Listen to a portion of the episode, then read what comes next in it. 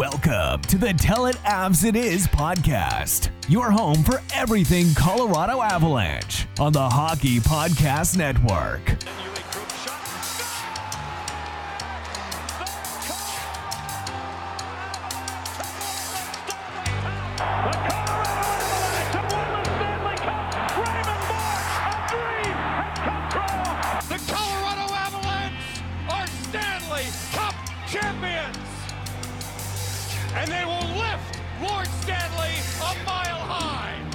Here's your hosts, Griffin Youngs and Christian Boulay. Hello, everybody. Welcome back to another edition of the Tell It Avs It Is podcast on the Hockey Podcast Network. I'm Griffin Youngs, joined by Christian Bole, as always, coming at you a day early for a special Christmas edition of the It It Is podcast. And what better present to have under your tree than two more Avalanche victories? They pick up all four points and go into the Christmas break with an overtime win over the Montreal Canadiens, two to one, and an overtime win over the Nashville Predators, three to two, with a two nothing comeback. So, I mean, I'm saying that clearly nothing has gone wrong, right? Everything is fine, nothing to worry about. Surely on Christmas, there's no bad news, right? There can't be. Oh, there always is. There's always bad news with this team. Um, for those of you who didn't watch, there was a point in the third period where the Avs were down four skaters. They were down four skaters. Uh, and the biggest one being Valeri Nichushkin. He did leave the game and did not return with a lower body injury. I'm keeping my fingers crossed that it's precautionary. Um, and hopefully after these three days, he's back. Actually, now that I think that they're playing Arizona, he probably won't play in that one unless he's like 102% ready. Um, but yeah, that fucking sucks, man. It really puts a damper on just how crazy that game was. Yeah, it really does just put an absolute mess on what should be something we're feeling really good about. The Avs did not start well against the Predators. They're down two to nothing in Nashville. They come back all the way to win. You get a Sam Girard overtime goal in Nashville. Cannot script that any better. But now, once again, it would not be the Is podcast without talking about injuries because it just seems like all we ever talk about sometimes. Now we have to worry about Val again. And I, I wish I shared your optimism, but he's just looked slow over the last couple of games. I, I didn't really want to say anything because it was just like, oh, he's just shaking off some stuff and whatever. He just hasn't looked the same since coming back from injury. He's looked like he's been trying really hard. He looks like Val, but just without the same foot speed. And now we're talking lower body injury that's getting really hard to pinpoint where it happened. Now I'm worried that this might be an issue. It might be an issue, but I'm going to remain optimistic. It is the Christmas season. I'm going to keep my hopes held high that it is just a a little bit of a nagging thing going on, and hopefully we're talking like worst case he's out like a week, two weeks maybe, and just gets fully rested. But uh, that's I'm going to be optimistic. I'm gonna I'm feeling good from this win. Uh, I, I it doesn't look good because, like you said, we can't really pinpoint anywhere that he got hurt. He just kind of didn't return for the third period, so I- that kind th- of those scare me the most when you can't really tell when it happened. Those non-contact injuries tend to be the ones with the longest wait times. Like you- you see a guy get crunched into the boards or block a shot. There's always that chance he's just got like a stinger or something like that, misses the game, maybe a game or two.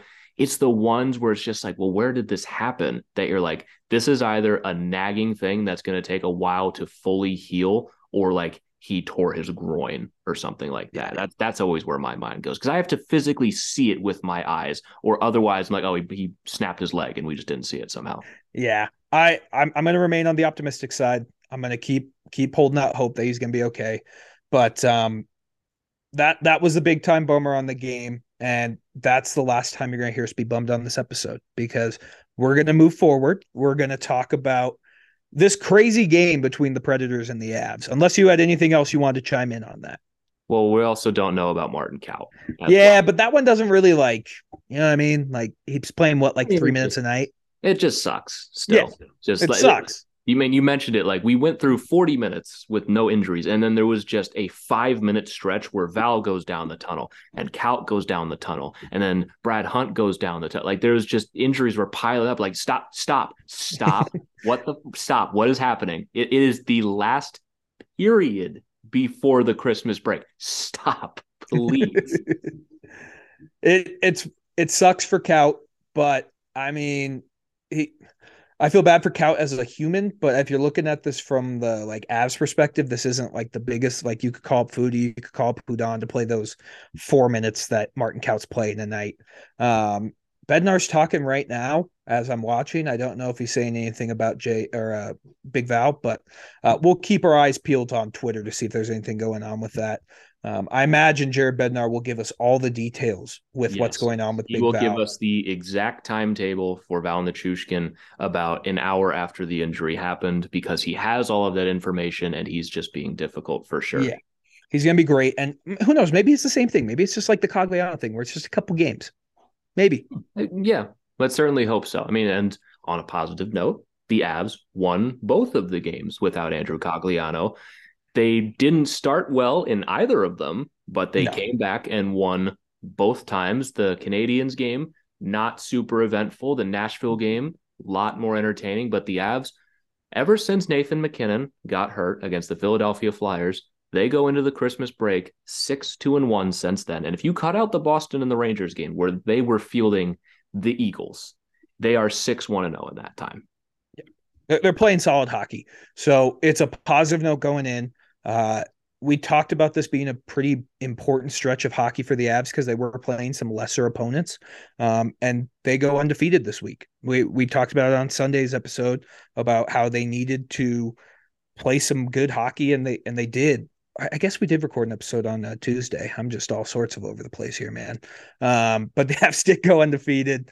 Um, I think we said on the podcast some crazy fuck shit was going to happen in this Predators game. Uh, some crazy fuck shit happened in this Predators game yeah, a couple of strange things happened in this game, but for the most part, this has kind of just been the app script over the last little while. Yeah. Just start slow, and you get to play that fun game of bad first period or bad omen for the rest of the game, and you genuinely cannot tell until like late in the second period. You just never know. You just never know what's going to happen with them. Um, I tweeted that out at the beginning of the game. It's like the Avs just love to look like an AHL team for the first 20, 25 minutes of a game, and then they remember about halfway through, like, oh yeah, like, we're, oh, yeah, we're pretty we, fucking good. We're way better than this team. Like yeah. we're way better than this team, even without our best players. And then they just go nuclear and destroy them. And it's crazy because you look at these last three games, all three of them have gone to overtime. They should not have. The Avs outplayed all three opponents. They outplayed the Islanders. They got to a slow start against the Habs. They outplayed them ever since. That game shouldn't have been that close. And the Predators got off to a good start. They pumped Juuse Saros again for 45 plus shots. And Saros again plays out of his mind. And you had Jake Allen playing out of his mind. We had the Sorokin episode already, playing out of his mind. It's what I said last time. Can we just get one mediocre game from a goalie? Not even bad, just like 9 10. This is you know what's we're really going to put this theory to the test because you're going to face the Coyotes and the Kings next. Both those teams not known for having the best goaltending. You already know Vejmelka is putting on the greatest goaltending performance of his entire life at home at Mullet Arena. First trip to Mullet yeah. Arena. That should be a lot of fun yeah, it, it's going to be. It's just like you said. It's been crazy. The Avs. I love that stat you tweeted out that they have like 125 shots in their past three games, and they've scored on like 2.3 percent of them. Like yeah. those, those are numbers in a hockey season that they will balance out eventually. Oh, like yeah. we talked about it with the MacKinnon shooting percentage. His shooting percentage is going to go up.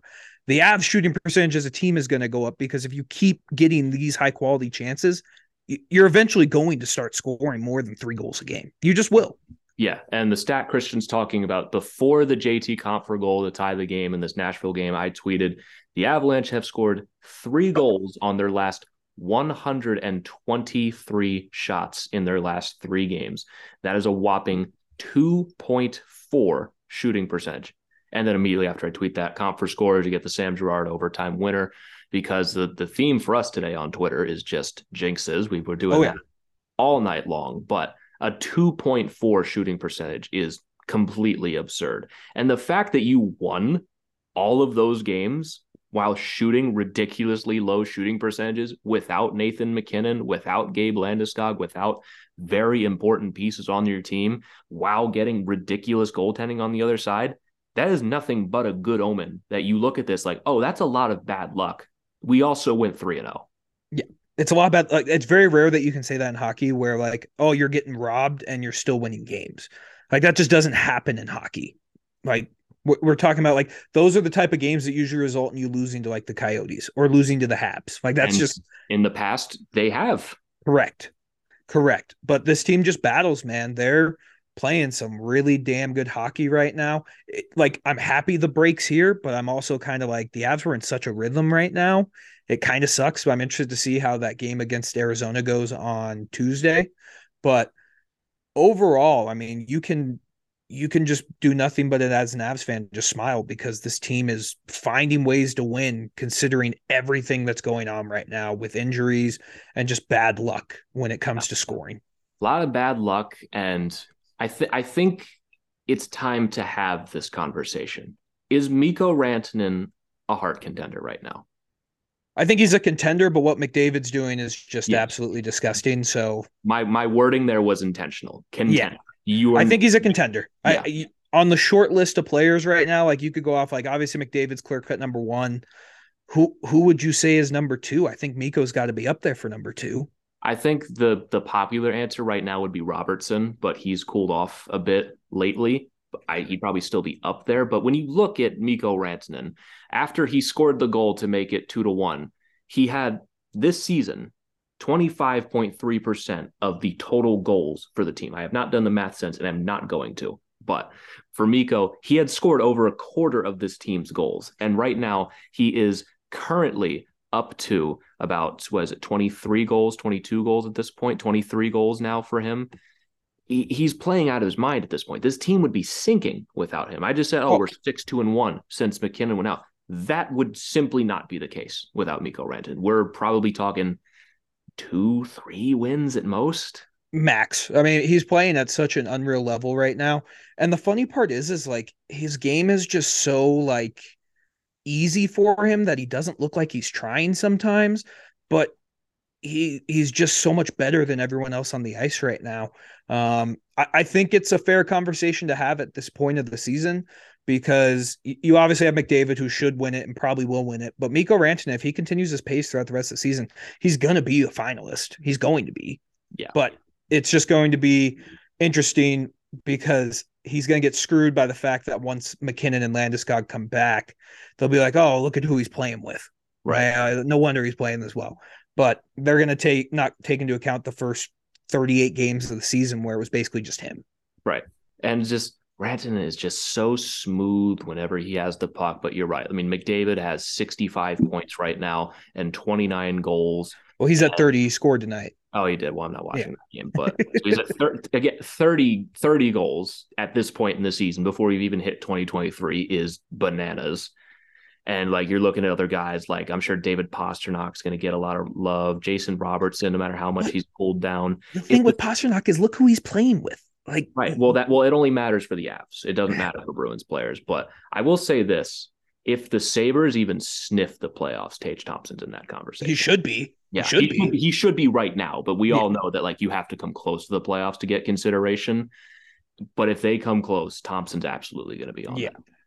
But overall, I mean, like you said, Mikko Rantanen playing at an unreal level. I mean, he gets the Avs in the first 30 minutes of this game against the Predators, they looked dead. They looked slow. They had no energy. And the Avs got a power play, I think, with like like a good amount of the second period left. And that was their best power play of the night. And Saros's mask fell off and the puck just laid on his back before the before the whistle blew.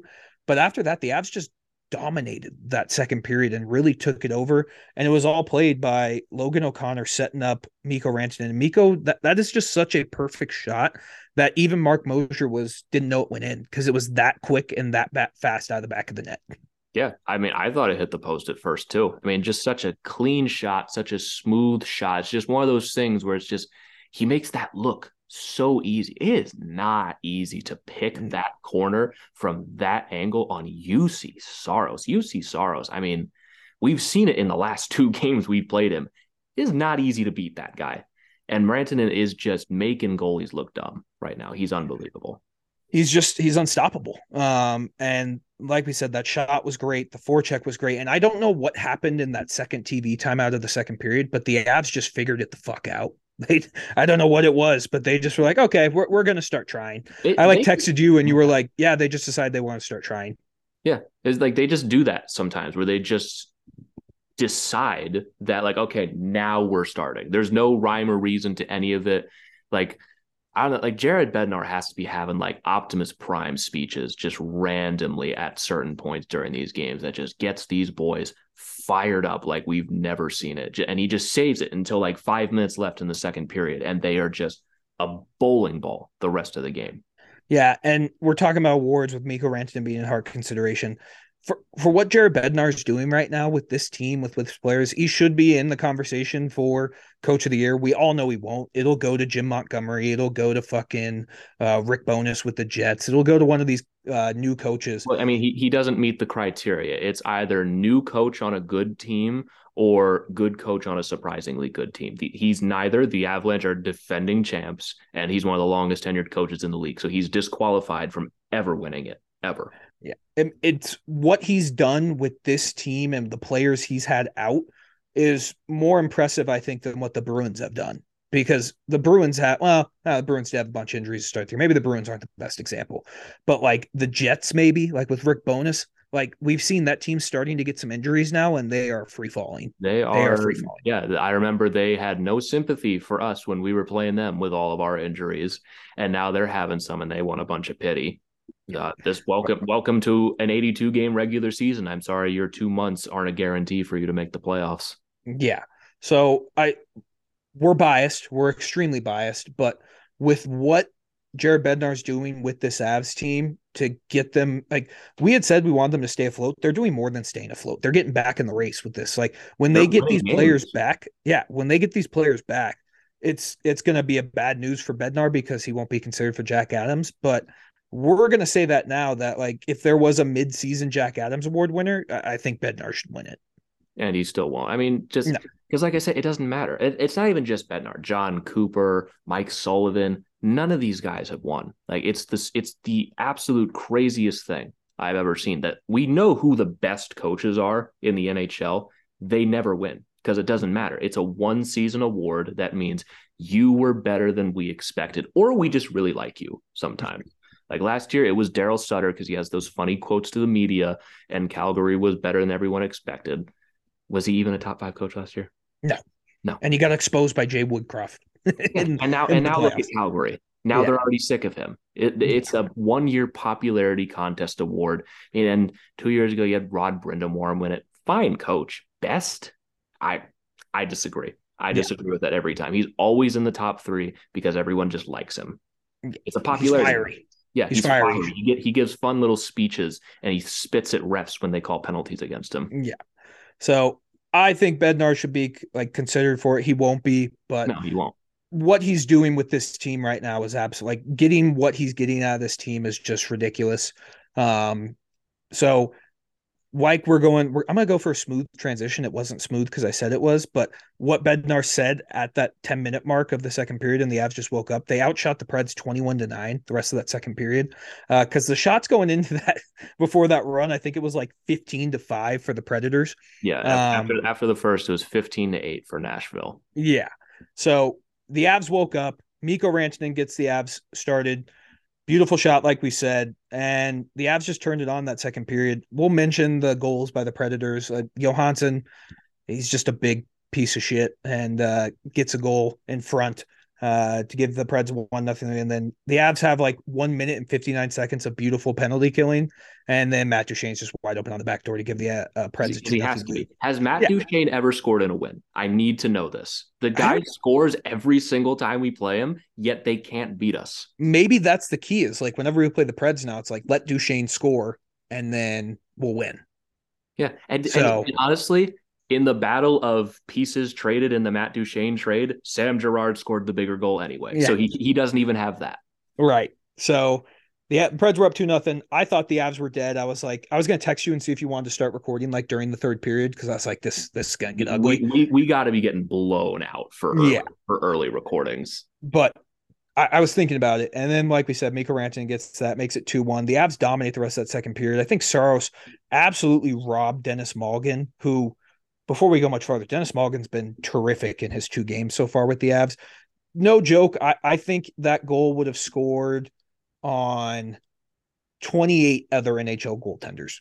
Yeah, Malgin should realistically have two goals with the Avs already in his first two games. He had a great chance on Jake Allen, and he had a great chance in this game on Juuse Saros. He is phenomenal. Like Yeah. he's he's not like a top tier talent. Like oh, we just found a top six talent for free.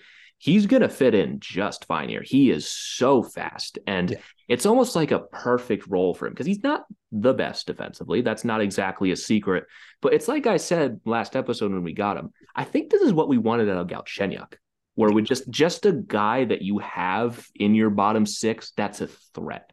Galchenyuk at never. I don't mean for Galchenyuk to be catching strays here, but Galchenyuk at never really at any point was a threat, and he was so bad defensively that y- you couldn't pretend couldn't play him he out there. Like you couldn't put him out there. Malgin is so fast and fits in on anything. He's getting scoring opportunities. He's making great passing plays.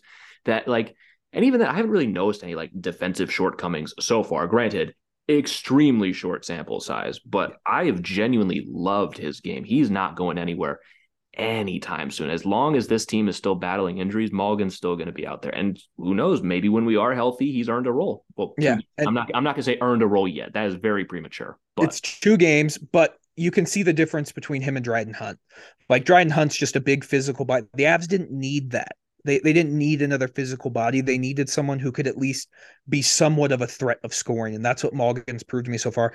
I think he's I I think he's going to be a big factor in our bottom six uh, for the rest of the year. And with the pace we're going with injuries, I mean, you're it's going to keep going that way. So I mean, if if, um, Val- if Val's not back after break, Malgin could very quickly be seeing some top six minutes. Yeah, I mean, he was playing it basically that third period. So I've been really impressed with him. I'm hoping he can keep it up. Uh, I've I've seen the flashes enough to be like, okay, I can give this guy 10 minutes a night. Yeah. Like we can we can play him 10 minutes and we don't have to worry too much. I mean, Um, he played almost 17 and a half in this Yeah. game. He got shifted overtime too. Yeah, it's his second game, and Bednar's already like, okay, sev- 17 and a half minutes, sure, why not? Yeah. And I actually really like him with Alex Newhook. I think that those two kind of kind of play off of each other and they do it pretty well. Um, but overall, like I was I've been impressed with him. He was robbed by Juuse Saros, which I thought that was a goal when when that pass went through. I, I thought it was a goal, and Saros made an unbelievable save uh, to keep the game tied at or keep the score two one. Went into the third period, and you could tell that the Preds were wake. They woke up a little bit at at the start of the third period. It was a much more even played third period. Um, but I still think the Avs had the most more dangerous chances in that period. Yeah, I think just I've said this before with Nashville. I think we just exhaust them every mm-hmm. time they play us. They just they don't have the legs to keep up with us. We're we're just a bad stylistic matchup for the Predators because as that game went on, you could see they were getting tired. They were having a harder time keeping up with us. They're taking penalties and you could tell it was really only a matter of time before the Avs got another one. It's just the question is Juuse Saros in the other net? Is are we going to be able to get one on him? And plus, we just we've had a lot of trouble scoring lately. The Avs are very lucky they scored two goals in regulation at even strength because that was going to be a big thing coming into this episode. This Oh yeah, complete inability to score at five on five. They get two in this game. And my God, did this guy deserve this goal? JT Compher. I'm I've been rooting for this guy more than anybody this season. I love his game. I say it every time he scores a goal. I say it every time we talk about him. Compher has been incredible this season. This is Yeah. only his fifth goal. I've loved everything about his game. And Bednar agrees because again, let me point out his ice time. He played almost 25 minutes in this game. He's been incredible. he's been really good. He's been very reliable. He's winning faceoffs. It just every time he's on the ice, he's making an impactful play, whether it's offensively or defensively. The part that sucks about him playing so well is if he continues this, he's pricing himself out of coming back to Colorado next year. Um, and we can live with that if it results in another Stanley Cup. But man, he's been so good. He was one of those guys who took a stick to the face and went down the tunnel uh, in that third period. But that's who I was. That's who I was forgetting. You're right. Yeah. Yes.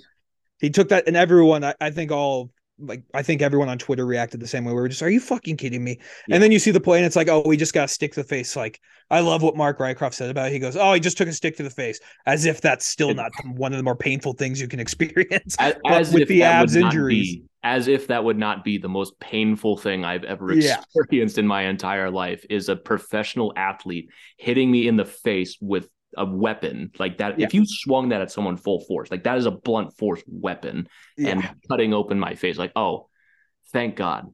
It at least it wasn't worse. It was just a stick to the face. He's okay. Um, but he returned and he he scores the game tying goal. He he just does. And it's a beautiful deflection. Lehkonen gets it to the net. I like you said, I, I'm running out of words to, for him. I, I don't know what's going to happen when the team gets healthy because his ice time's obviously going to go down. But I think at this point right now, I love Nui, but I think you have your second line center right now. Yeah, I think you do.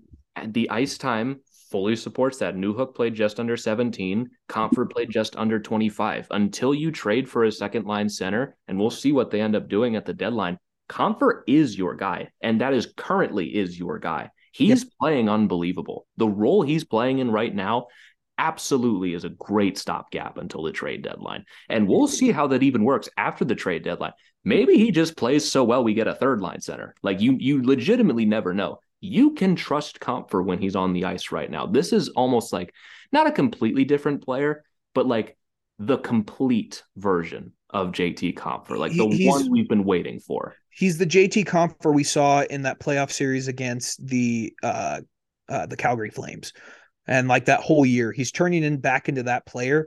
Um and like we said he's going if he continues this pace he's going to get paid a lot of money um in this offseason. And i don't know if it's going to uh result in him being an av but i completely agree with you. I, I think if he continues to play at this pace you have to keep him at second line center. And I don't think this is an indication on Newhook. I thought Newhook's been playing fantastic recently too. It's just JT Compher is on a whole different fucking level right now, man. And when this team gets healthy and you get a line with Compher, Nichushkin, and Lehkonen potentially, that is a that is a nightmare for an opposing team to go up against. That team is going to back check and forecheck the absolute shit out of you. Yeah, that is that is a hard working line right there. I mean, mm-hmm. Val needs no introduction. Compher is just I I love every part of his game right now. He doesn't he doesn't have a huge scoring touch. That's just always been the thing with him. He's JT Compher, not Nathan MacKinnon. But like he's just making all the smart decisions on the ice. He's playing really strong defensively. He's making great reads. I mean, you can see it when he's on the ice for overtime. Like he's genuinely being trusted to make like the right calls. And a lot of times this season he has. He's just been such a smart player this season. And then obviously Artturi Lehkonen is just the model of consistency, game over game. Yeah. And here's the thing too, that I once everyone gets back healthy, you now have options with pairings because you can honestly keep you could sell me on the fact of Mikko Rantanen, JT Compher, and Artturi Lehkonen staying as a line. Oh, and then that other line is going to be Nathan MacKinnon, Gabriel Landeskog, and Valeri Nichushkin. Like you can sell me on that now at this point with how JT Compher is playing. Um, he can play pretty much anywhere up and down the lineup. So I've been really happy with JT Compher. I'm glad he only took a stick to the face and it wasn't a uh, not, not, even the last one he took. Yeah, he took two in the final 10 minutes, but uh, he he's playing really damn well and he deserves all the praise he's getting right now. Um, and 25 minutes for JT Compher. Like, tell me at the beginning of the year if you would have like if I would have come and told you, hey Griffin, uh, in the game before Christmas break, JT Compher is going to play 25 minutes. How much would you have been shitting your pants at the beginning of the year? I'd be like, oh my God, who's out and how badly did we lose? Yeah. Because it's like, and, I, I, I, didn't have anything against Compher coming into the season, but you can go all the way back to our, our season pre- preview review series from the summer. We've said the same thing about JT Compher. It's like, we know what he is, is that he's going to score 35 points this season. That would be a career high, maybe 40 and he's just going to be JT Compher every single night. This is a better version than JT Compher. I mean, you brought up the Calgary series and that season. I I honestly think this is better. Like this oh, is I agree. Yeah, this is a complete version of JT Compher that we're seeing right now. I can't wait to see what he's going to do. He's already at 17 points for the season, more than halfway to his previous totals. Like 40 points is on the table for him. I, I really want him to get that. And I know that's not like a huge milestone or anything, but just for him going into that contract season, going into the playoffs, I think that'd be a big deal. Yeah, I agree. So shout out JT Compher. You tied the game 2 2. And this game really like some fuck shit happened in this final five minutes of this game. It was up and down action the entire time. I think Nino Niederreiter or one of the Preds players missed an absolutely wide open net like shortly after JT scored. Oh, yeah. Um, was it? And, Georg, I never saw the. Did Georgiev save that? I don't think he did. Okay. I was too busy just caught like catching my breath because that was just absolutely ridiculous. But um, dude, what? Hang on. Sorry, I just saw this on the bomb score. Taylor Raddysh of the Chicago has 10 goals. What? Yeah. I guess I guess someone has to score. Yeah, someone has to score. But but back to this game. If Georgiev made that save, that was fucking crazy. Um, and it was just a really really uh, fun last five minutes of this game. I thought the Avs had a couple chances too. They get that late power play as JT catches a high stick in the face again. Uh, I don't understand. So why did why was that not a double minor? There there was blood, right? There was blood, but I think they were saying that was because he was injured previously. That the the stick opened the same wound, which makes no sense. Is that a rule? I, I, or, did, I or is that was that subjective? Because I was under the impression that the blood on the high sticks is like the most clear cut rule in high. I didn't know there was technicalities to it. I'm sure that the refs have some discretion, and I'm sure that they're like, "Oh, you took a stick earlier, that's why." Well, okay, just, well, like, I want that to be the case all the time then. Yeah. So I don't know. I, I have no idea, but it, it did result in the Avs a, a power play late in the game, and I know the power play went 0 for 4. Their first two were bad, like really bad, but I thought three and four they were getting the puck moving a little bit more. The one in overtime wasn't great, but they did have some chances.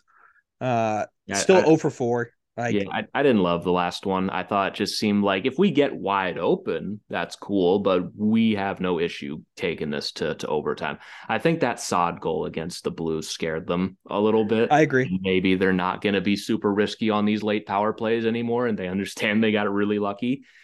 So I think I think it was a little conservative on that last one, and in overtime it was okay. Hey, everybody, hope you've been enjoying this episode so far. Interrupting to bring you a word from our sponsor at DraftKings Sportsbook. Hockey fans, light the lamp this winter with DraftKings Sportsbook, an official sports betting partner of the NHL. New customers can bet just $5 pregame money line on any NHL team to win their game and get $150 in free bets if they do. And if that wasn't enough excitement, you can turn small bets into big payouts with same game parlays. Combine multiple bets like which team will win, how many goals will be scored, and more for your shot at an even bigger payout. So, what are you waiting for? Download the DraftKings Sportsbook app now. Use promo code THPN. Bet $5 on any NHL team to win their game and get $150 in free bets if they do. Only at DraftKings Sportsbook with code THPN. Minimum age and eligibility restrictions apply. See show notes for details. Now, back to the episode.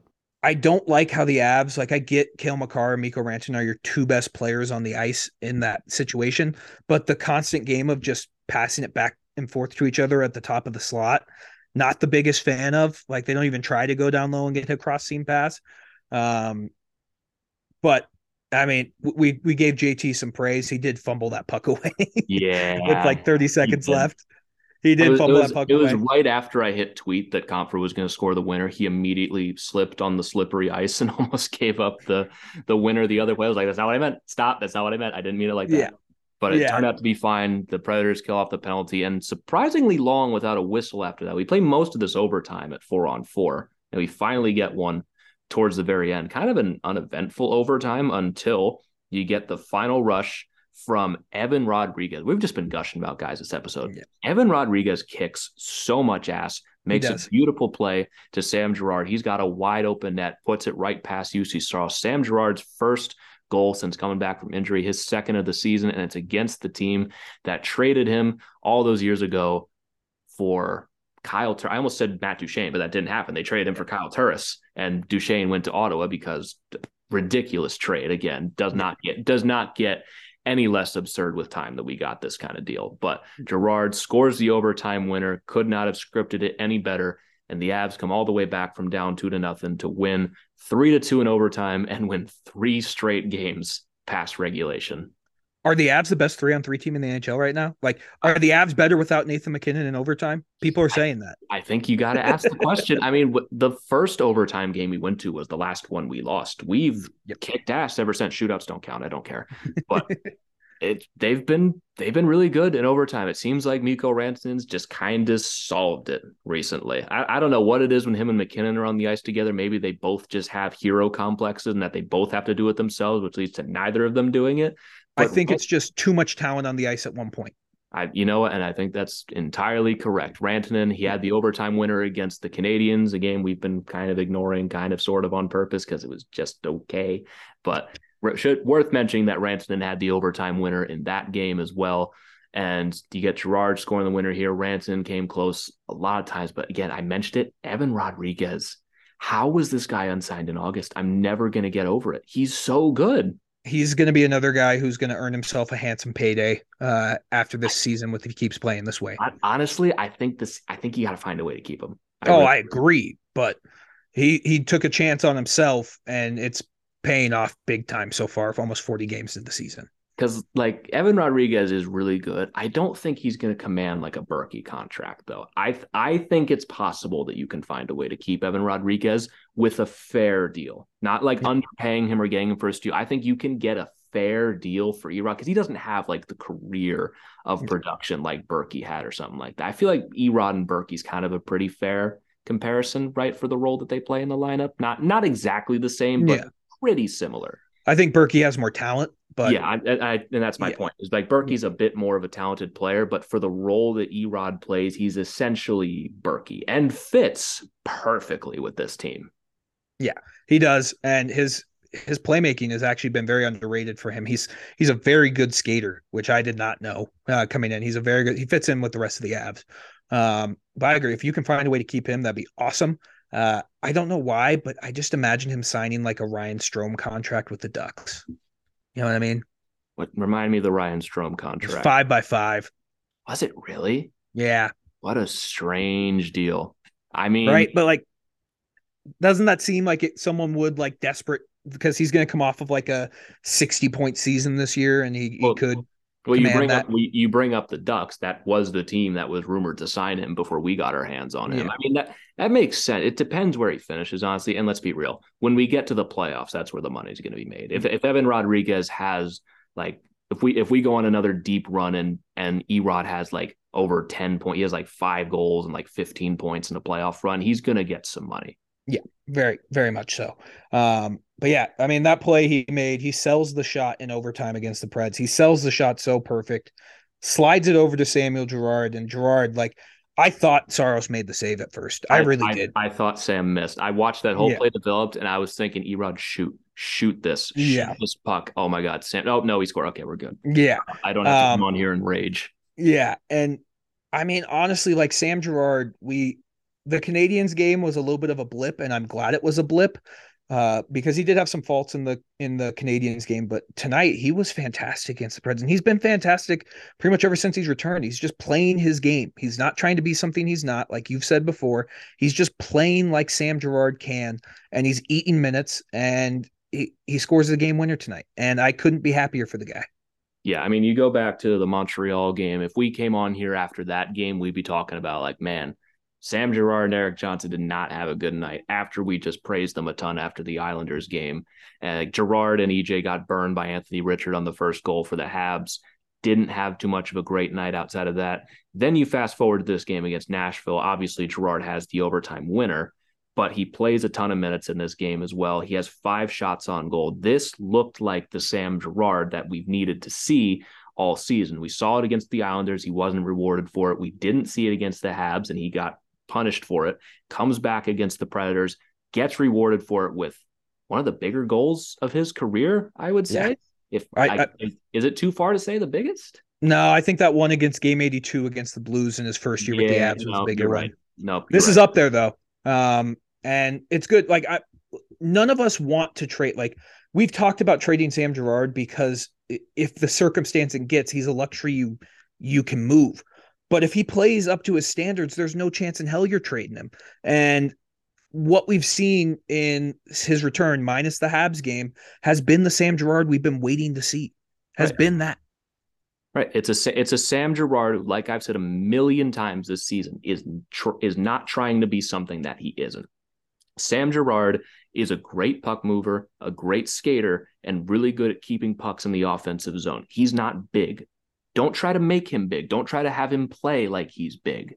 Have him play the role that fits him. You saw it in the Islanders game and you saw it in the Predators game. This is a Sam Girard that is worth keeping. The one that's pressing too hard and like trying to play body. I mean, he should be playing body. You're playing professional hockey, but like try, going out of his way to do it, probably not going to work for him. That Sam Girard, probably not worth five. The one we saw in this game is. Yes, without a doubt.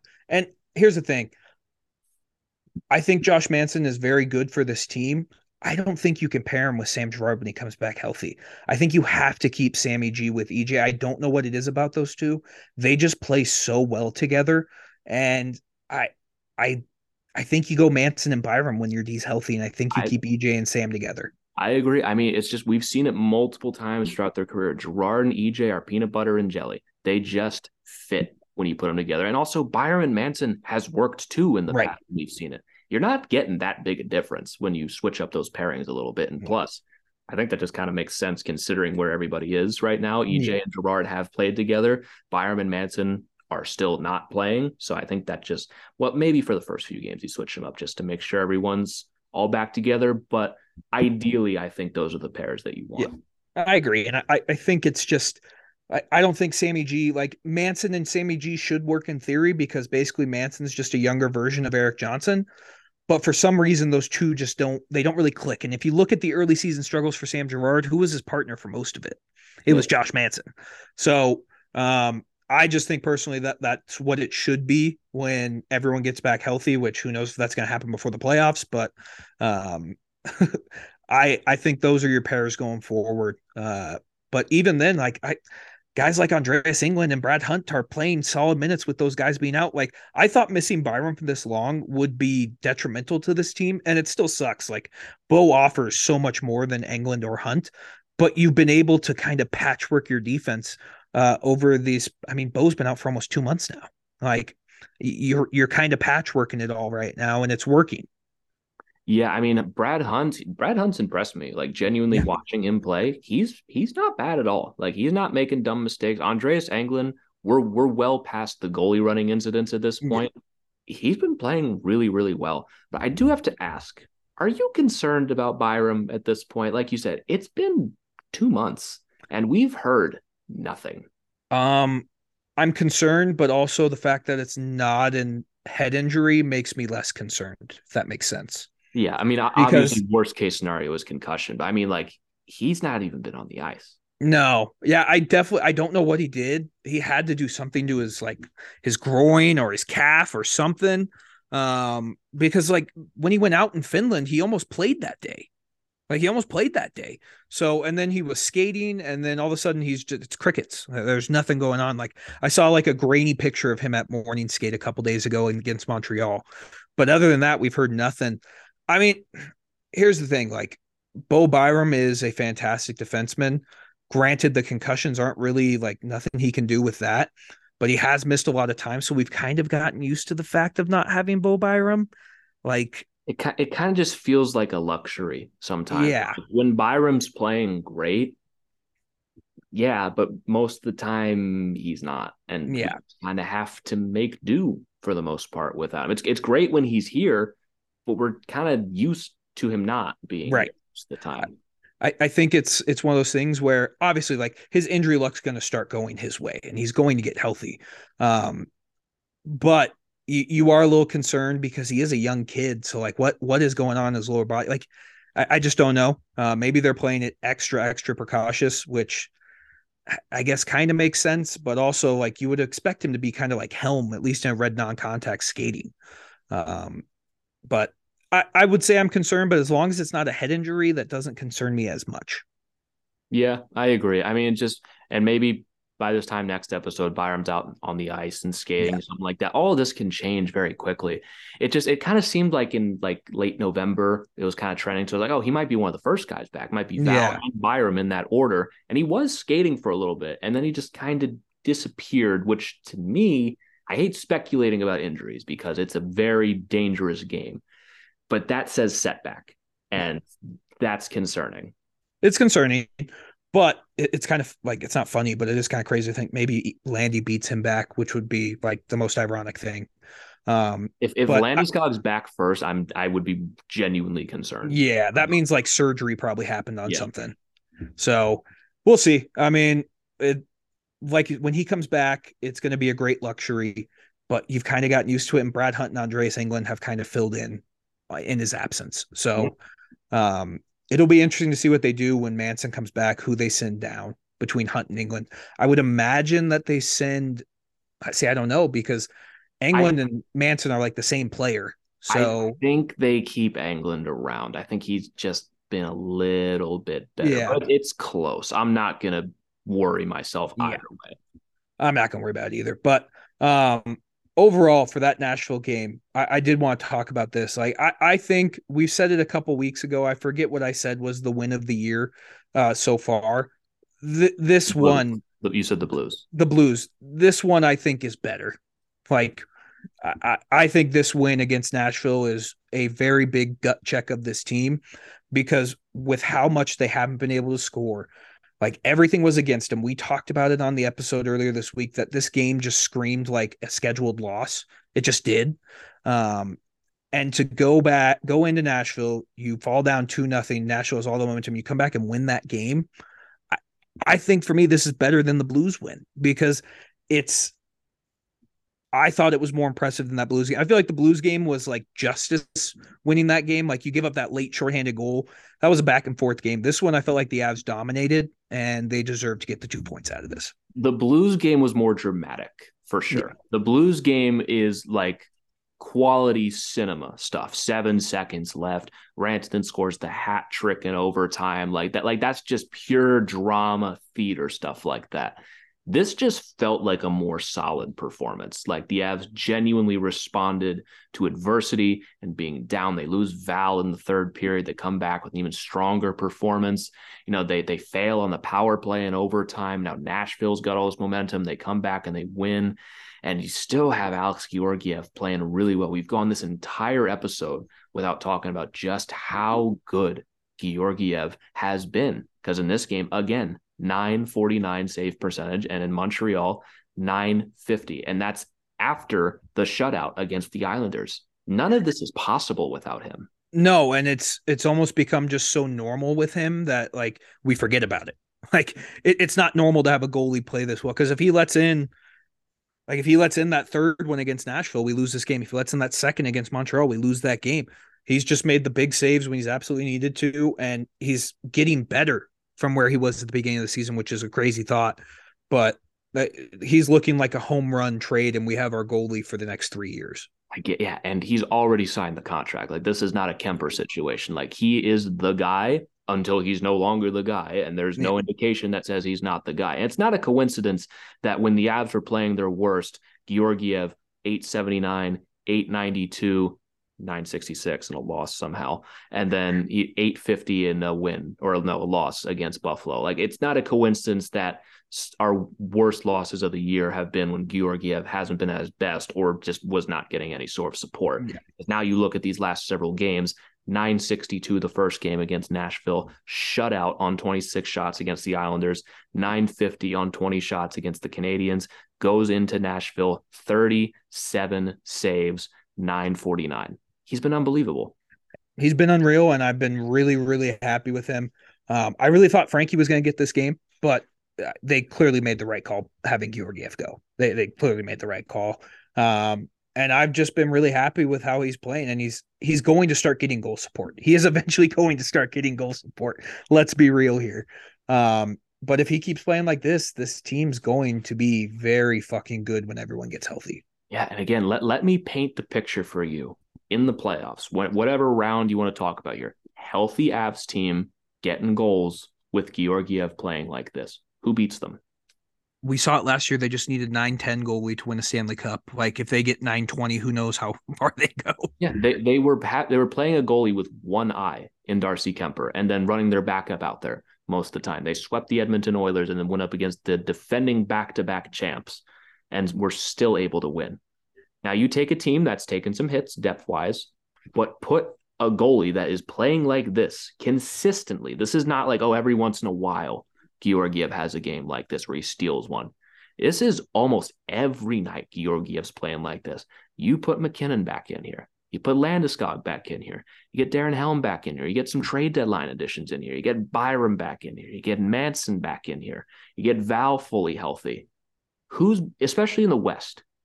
Who's beating them?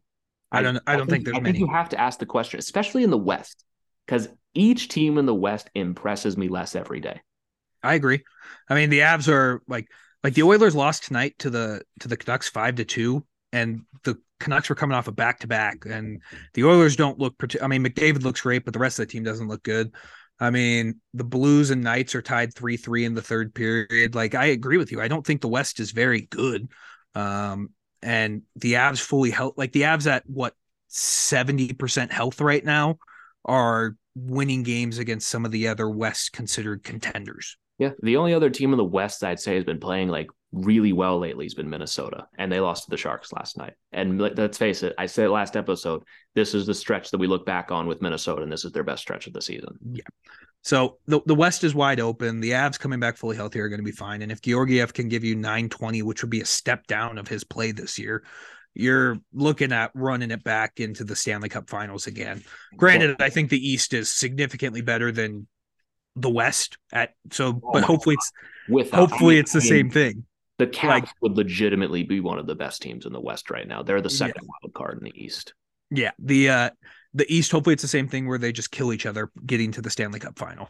So the East is just so good right now. In the West, like Dallas has been just okay lately. When we talked about Winnipeg earlier, they're they're cooling off a bit. We're 6 1 and 0 without MacKinnon. We're going to win the Central at worst, I still think. We like we again, we're 6 points behind Dallas with 3 games in hand. We're 3 points behind Winnipeg with 2 games in hand. We win those games in hand, we win the division. That simple. And like you look at the Pacific, Vegas is just not good at home for some reason. They're 500 at home, 14 2 and 1 on the road. And they're they're dealing with injuries as well. They've been without Eichel. They're going to get better, but they've just been okay. And then after that, it's just a mess. LA is somehow winning games with their goaltending. They're scoring a ton of goals. Seattle's cooled down and is somehow still in third because yeah. the teams behind them just refuse to win.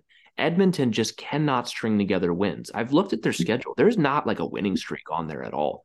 And Calgary, like th- it's wide open right now, and they're not even in the playoffs at the moment. They can't get anything together. And then after that, we're talking about Nashville, who, as we've seen, decent team, but like they don't have the it factor. They have Roman Josi, they have Juuse Saros, and they just have a bunch of other pieces that are good, just good. And then it's the same thing. If you keep riding Saros like you've been riding him, he, uh, he's probably going to get hurt again. Like it's that's Nashville's only hope is that they just Juuse Saros is a 960 in a playoff series and they can miraculously win some games. But I mean, actually, I'm surprised they haven't rode Kevin Lankinen more because he's a 925 so far this season, but he's only played eight games. Like, use your guys. I don't understand. Like, I get Saros is really good, but you found a pretty decent backup. You should probably use him more often. It would make too much sense for the Predators. They have the smarts. I didn't realize how bad they've been offensively this year. Yeah. I, I did not realize that. So um overall the Avs are going to be fine. Like we talked about it, I think at the beginning of the week that like this was a very winnable week, and if you can win all three going into the Christmas break, we'll be more than happy. And uh, they did that. They won all three, and now you come out and you have two games against a Coyotes team that's scrappy, but even as banged up as you are, you're probably going to be a significant favorite in that game. Uh, and then you've got the Kings, who, if the Avs put 45 shots on the Kings, they're going to score at least six times. Like, let's just be real. they're going to. Yeah, the Kings are a very strange team to watch. It seems like they've been getting better at the leaky goals since the Buffalo game. I mean, they beat the Bruins in Boston somehow. Shootout hockey. against the Sharks went, yeah, hockey. They beat up on the Ducks because, of course, they beat the Flames last night. They're going up against the Yotes right now. It's 1 1 in overtime. And I don't know, like maybe it's not going to be the the shootout we're predicting it to be, but I think you should still be able to find a way to beat the Kings. The Coyotes are a trap game central, though, not just for us, for every single team. Yeah. They're scrappy and they, they are they're not good, but they play like they're good. Yep. There's a big and, there's a big difference. And if there's one thing, like yeah, give their coach credit. I mean, he's he's running out a roster that's absolute ass, and they're competing in pretty much every game they play. Yeah. So like, has there really been a game where they've just gotten like completely and utterly destroyed that you can really remember? The last one I can think of like the Edmonton game in Edmonton, they lost like eight to two. Yeah, like, I mean, for they, how bad this team is, they they they fight. So the I, I think it could be a trap game, but also coming off a break, I, I think both teams are going to be like a little bit more engaged and hopefully have a good day of practice. Like I, I don't think that game's going to be a blowout for the Avs at all. I, I, I think they should win that game but I think this is a close game. I really yeah. do. Like I, I'm not even just saying like, oh, trap game for the Avs. I'm just saying like that is the Coyotes' identity this season is they are a big red flag to have on the schedule, especially if you're playing really well and you got like a big game after them. Like they're a big problem to deal with, especially going into Arizona where they're gonna have a ton of games to end the season. Like Mullet Mullet Arena is a very awesome place. It's awesome. Awesome and off-putting at the same time because yeah. like that's their building and you're always going to have a ton of opposing fans in there but it's still their building and they feed off a lot of that energy yeah of, like everyone making fun of them so i think i think the avs are going to win that game but i think i think i agree it's it's going to be close I think if the Avs were playing the Maple Leafs in the next game, maybe that's like a look ahead spot. But you're playing the Kings, so I think the Kings is more of a look ahead spot than the Coyotes. And plus, like I think we learned with the Coyotes last year, like we split the season series yeah. with them. Like they broke our home winning streak last year. And plus, we just don't like them and they no. don't like us. It's the randomest rivalry in the entire league yeah. where like probably the best run organization right now is beefing with the worst one. Mm-hmm. And like th- these are just shockingly bloody games every single time. If anything, like you don't need to rush Nathan MacKinnon back for this one. No, no that, that man has a vendetta against the Coyotes as if they don't have it bad enough. Yeah. He he hates them. So that'll be a fun one. I think the Avs win. I'm going to say I hope it's four to three. I hope they score more than three goals. Um, I think they go up four two, and then the Coyotes get one late, and we don't get the empty netter to put it away. I think four three, the Avs win that one. I almost forgot we're not recording before that game. We're recording yeah game. Not used to that yet. It's because we're recording a day earlier, so I still thought we had another one. But yeah, I I think I agree with that. I'm gonna go four to two. The Avs win with an empty net. Yeah, it's gonna be. I, I hope they get more than three goals, and hopefully there's good news coming on the uh, front. But we'll see. Um, there was. We should just talk about the Canadiens game before we sign off. It, it was not like it was a low scoring game, but it was not nearly as exciting as the uh, Islanders game. Uh, the Avs in that first period were god awful. Canadiens scored early. Um, and much like the weather in Colorado these past couple of days, it was the Avs were ice cold to start the game. Uh, but then they they woke up in the second period. Artturi Lehkonen scores to tie the game.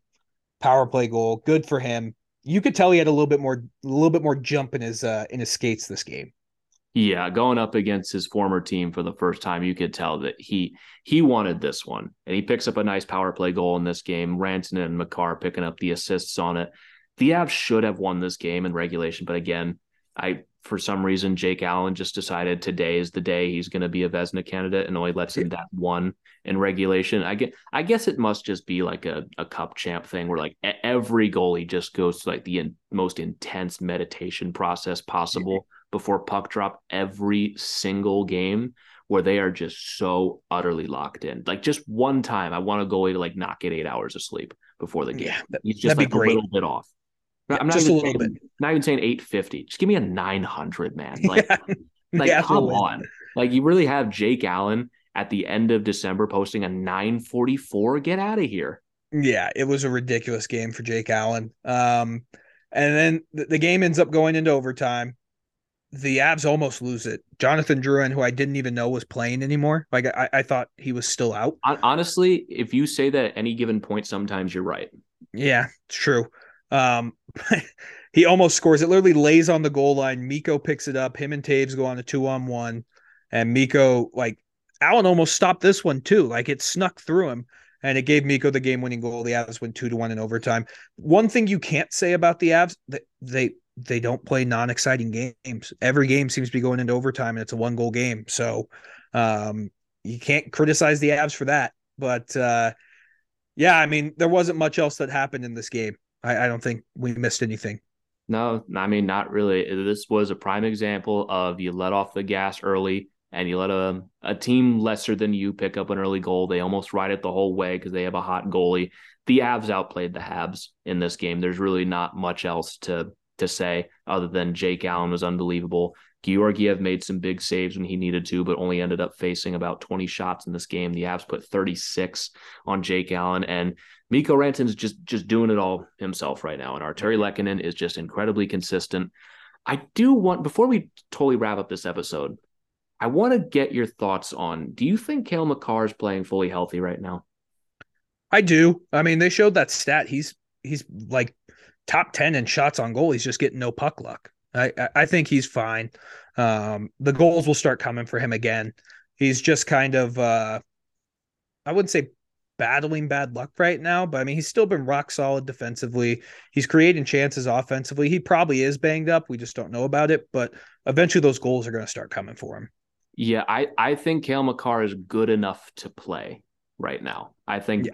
he's not playing through something serious. But if the Avs were fully healthy and it was also like April and we had stuff locked up, I don't think there'd be any question he'd be out of the lineup.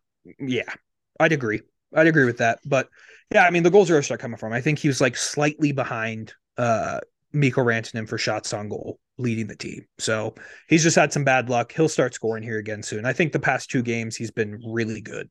Um, he had he almost broke Juuse Saros mask with that shot um, tonight, and I believe he rang one off the bar against Montreal, or he had a hundred mile per hour shot against Montreal. So, I mean, I, I, think he's good, but he could just be an EJ situation late in the year when we have everything wrapped up, and you're like, oh, Cale Makar's not going to play for like two weeks with like a lower body injury. That wouldn't shock me at all. Yeah. I mean, it's just the kind of thing right now. Isn't that just kind of absurd that we're talking about the Avs have been playing with all these injuries and stuff like that? They've gone six six one and zero ever since the Rangers game without Nathan MacKinnon, and Cale Makar has just been battling bad luck the whole time too, and we're still winning these games yeah. with no five on five scoring. Like it's this team is going to be just fine. Things are only going to keep going up for them.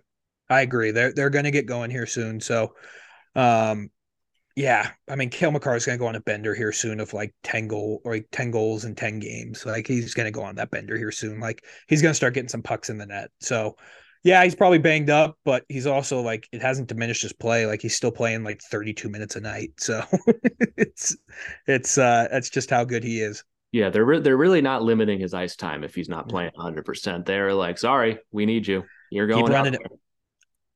Keep running it out there, brother." But uh yeah, I mean, overall, like I did not expect to have this type of talk tonight about the Avs beating the Preds. I I had kind of resided to the fact that they were probably going to lose this game, so it was a very happy surprise when they uh when they pulled this win out against Nashville.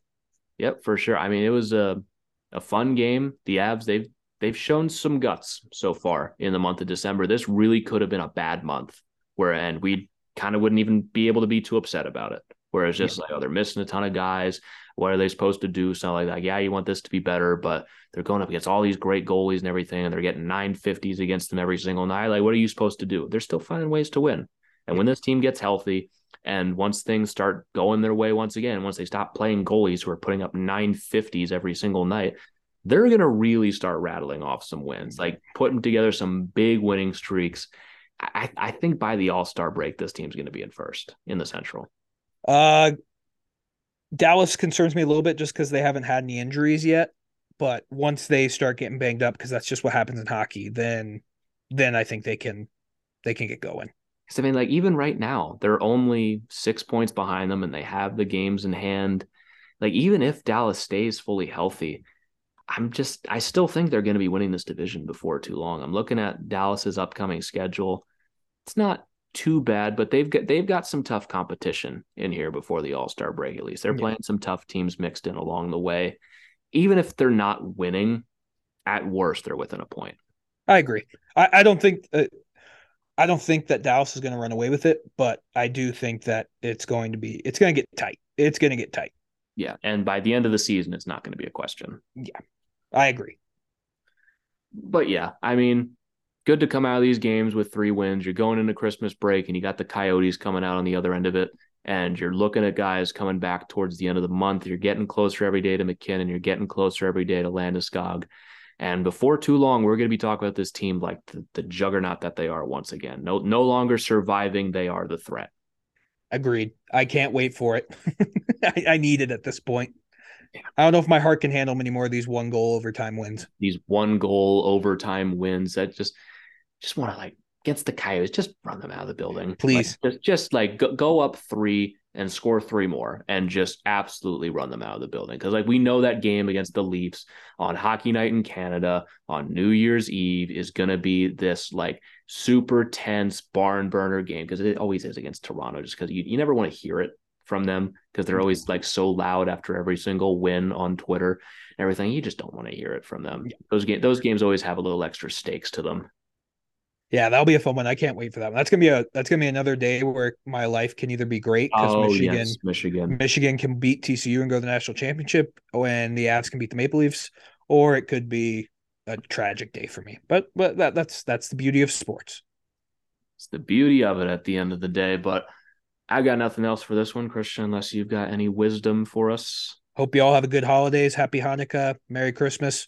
Enjoy time with your family if you're so lucky to spend time with them. Um, and yeah, that's pretty much all I got. Excellent. Couldn't have said it better myself. Merry Christmas, Happy Hanukkah, Happy Holidays. Thank you all so very much for tuning in to another edition of the Tell It Is podcast on the Hockey Podcast Network. If you're scrambling for any last second gifts, may I recommend to you SeatGeek you can use promo code Tell It It Is for $20 off your first order of $50 or more. You don't have to wait for shipping. You don't have to go to the store. You can get those tickets on your phone the same day. Give them as a gift the same day. The great perfect last minute gift. Again, promo code Tell It As It Is on SeatGeek for $20 off your first order of $50 or more. And the way tickets are right now, you can be getting two tickets for as little as $10 for the both of them. No reason to not be getting in on these right now. Again, promo code Tell It As It Is on SeatGeek for 20 dollars off your first order of $50 or more.